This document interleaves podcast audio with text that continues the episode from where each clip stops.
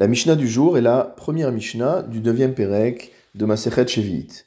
Nous avons vu dans les chapitres précédents qu'il est interdit de faire commerce des fruits et légumes de la Shevi'it, mais qu'il est permis de vendre une petite quantité de fruits ou de légumes qu'on aura récoltés, de manière à pouvoir acheter euh, d'autres aliments avec cet argent, ou que si jamais on a acheté une quantité de fruits ou de légumes de la Shevi'it pour en manger et qu'il en est resté, on a le droit de vendre ce qui reste.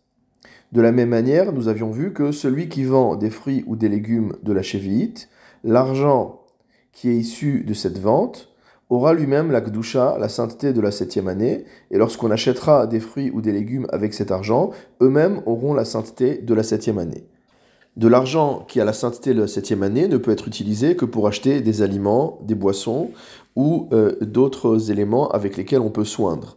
Donc les trois choses qu'il est permis de faire avec les produits de la Shemitah, c'est achila, shtia et sika, donc manger, boire et soindre. C'est pour cette raison qu'on ne peut pas, par exemple, rembourser une dette avec de l'argent qui a la kdusha de la septième année.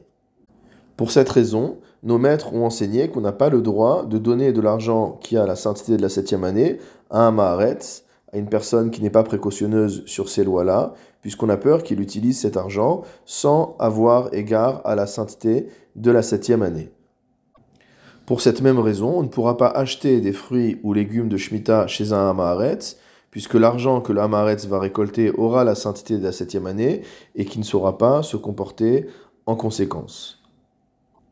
Notre Mishnah vient nous apprendre que si jamais un Hamaharetz vend malgré tout des fruits ou des légumes de la Shemitah qui sont présumés venir du Hefker, c'est-à-dire n'avoir aucun propriétaire, comme par exemple des légumes des champs, qui ne se trouvent pas dans les jardins potagers, alors dans ce cas-là, on a le droit d'acheter ces légumes chez le Hamaharetz.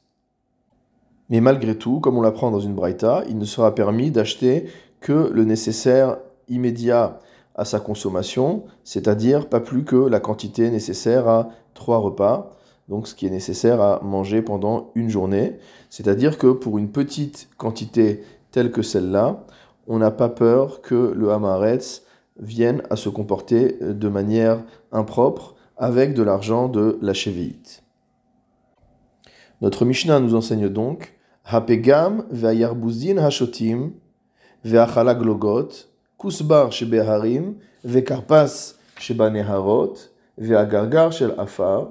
Donc toute cette liste de végétaux que l'on vient de citer, pturim minamasrot, il s'agit d'espèces qui sont dispensées de maaser, lorsque ce n'est pas l'année de Shemitah, Venilkachim mikol adam et l'année de la Shemitah, on peut en acheter de toute personne, c'est-à-dire même dans chez En Kayotse Bahem Nishmar, parce que personne ne fait, entre guillemets, de réserve de ces espèces-là.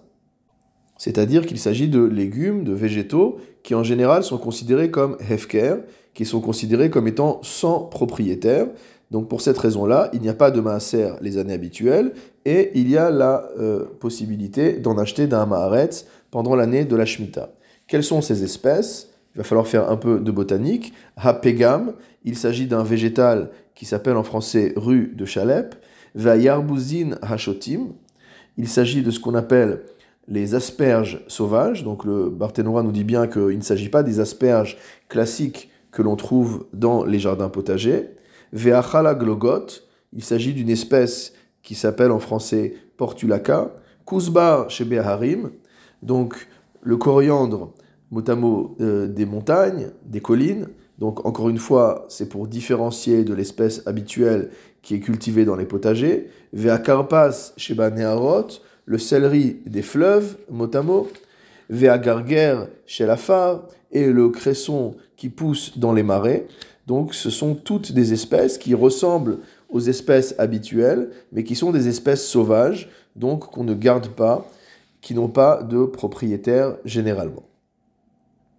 Rabbi Yehuda Omer, Sefiche Chardal Mutarim. D'après Rabbi Yehuda, les pousses spontanées de moutarde sont permises. Qu'est-ce qu'on appelle pousses spontanées? On appelle en fait des euh, végétaux qui ont poussé d'eux-mêmes grâce à des graines qui sont tombées en terre avant l'année de la Shemitah, et donc de manière spontanée, ces végétaux ont poussé. Donc, d'après Rabbi Yehuda, les pousses spontanées de ces euh, graines de moutarde, moutarde liknot mikoladam, on a le droit de les acheter de toute personne, y compris d'un amaharetz. Shelo nershedu aleem, ovre avera, car il n'y a pas de soupçon à faire par rapport à une transgression de la Shemitah. C'est-à-dire qu'il n'y a pas à craindre qu'on soit allé chercher euh, des pousses de moutarde qui étaient cultivées de manière intentionnelle. Le Barthénois précise que la lacha ne va pas comme Rabbi Yehuda. Rabbi Shimon Omer, d'après Rabbi Shimon, kol asefichin mutarim.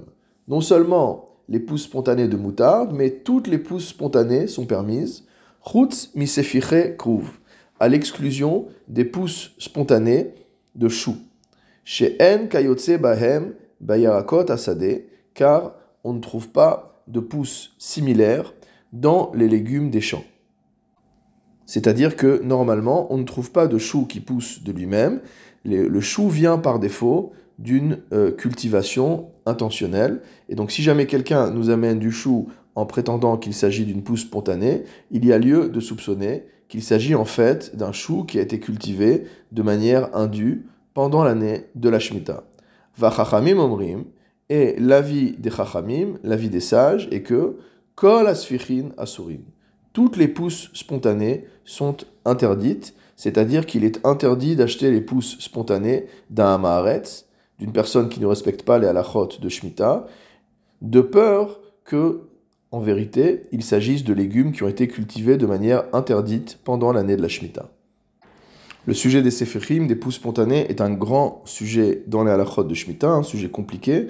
Il y a plusieurs autres interprétations de la Mishnah qui sont par exemple rapportées dans euh, l'édition de la Mishnah du Rav Keati.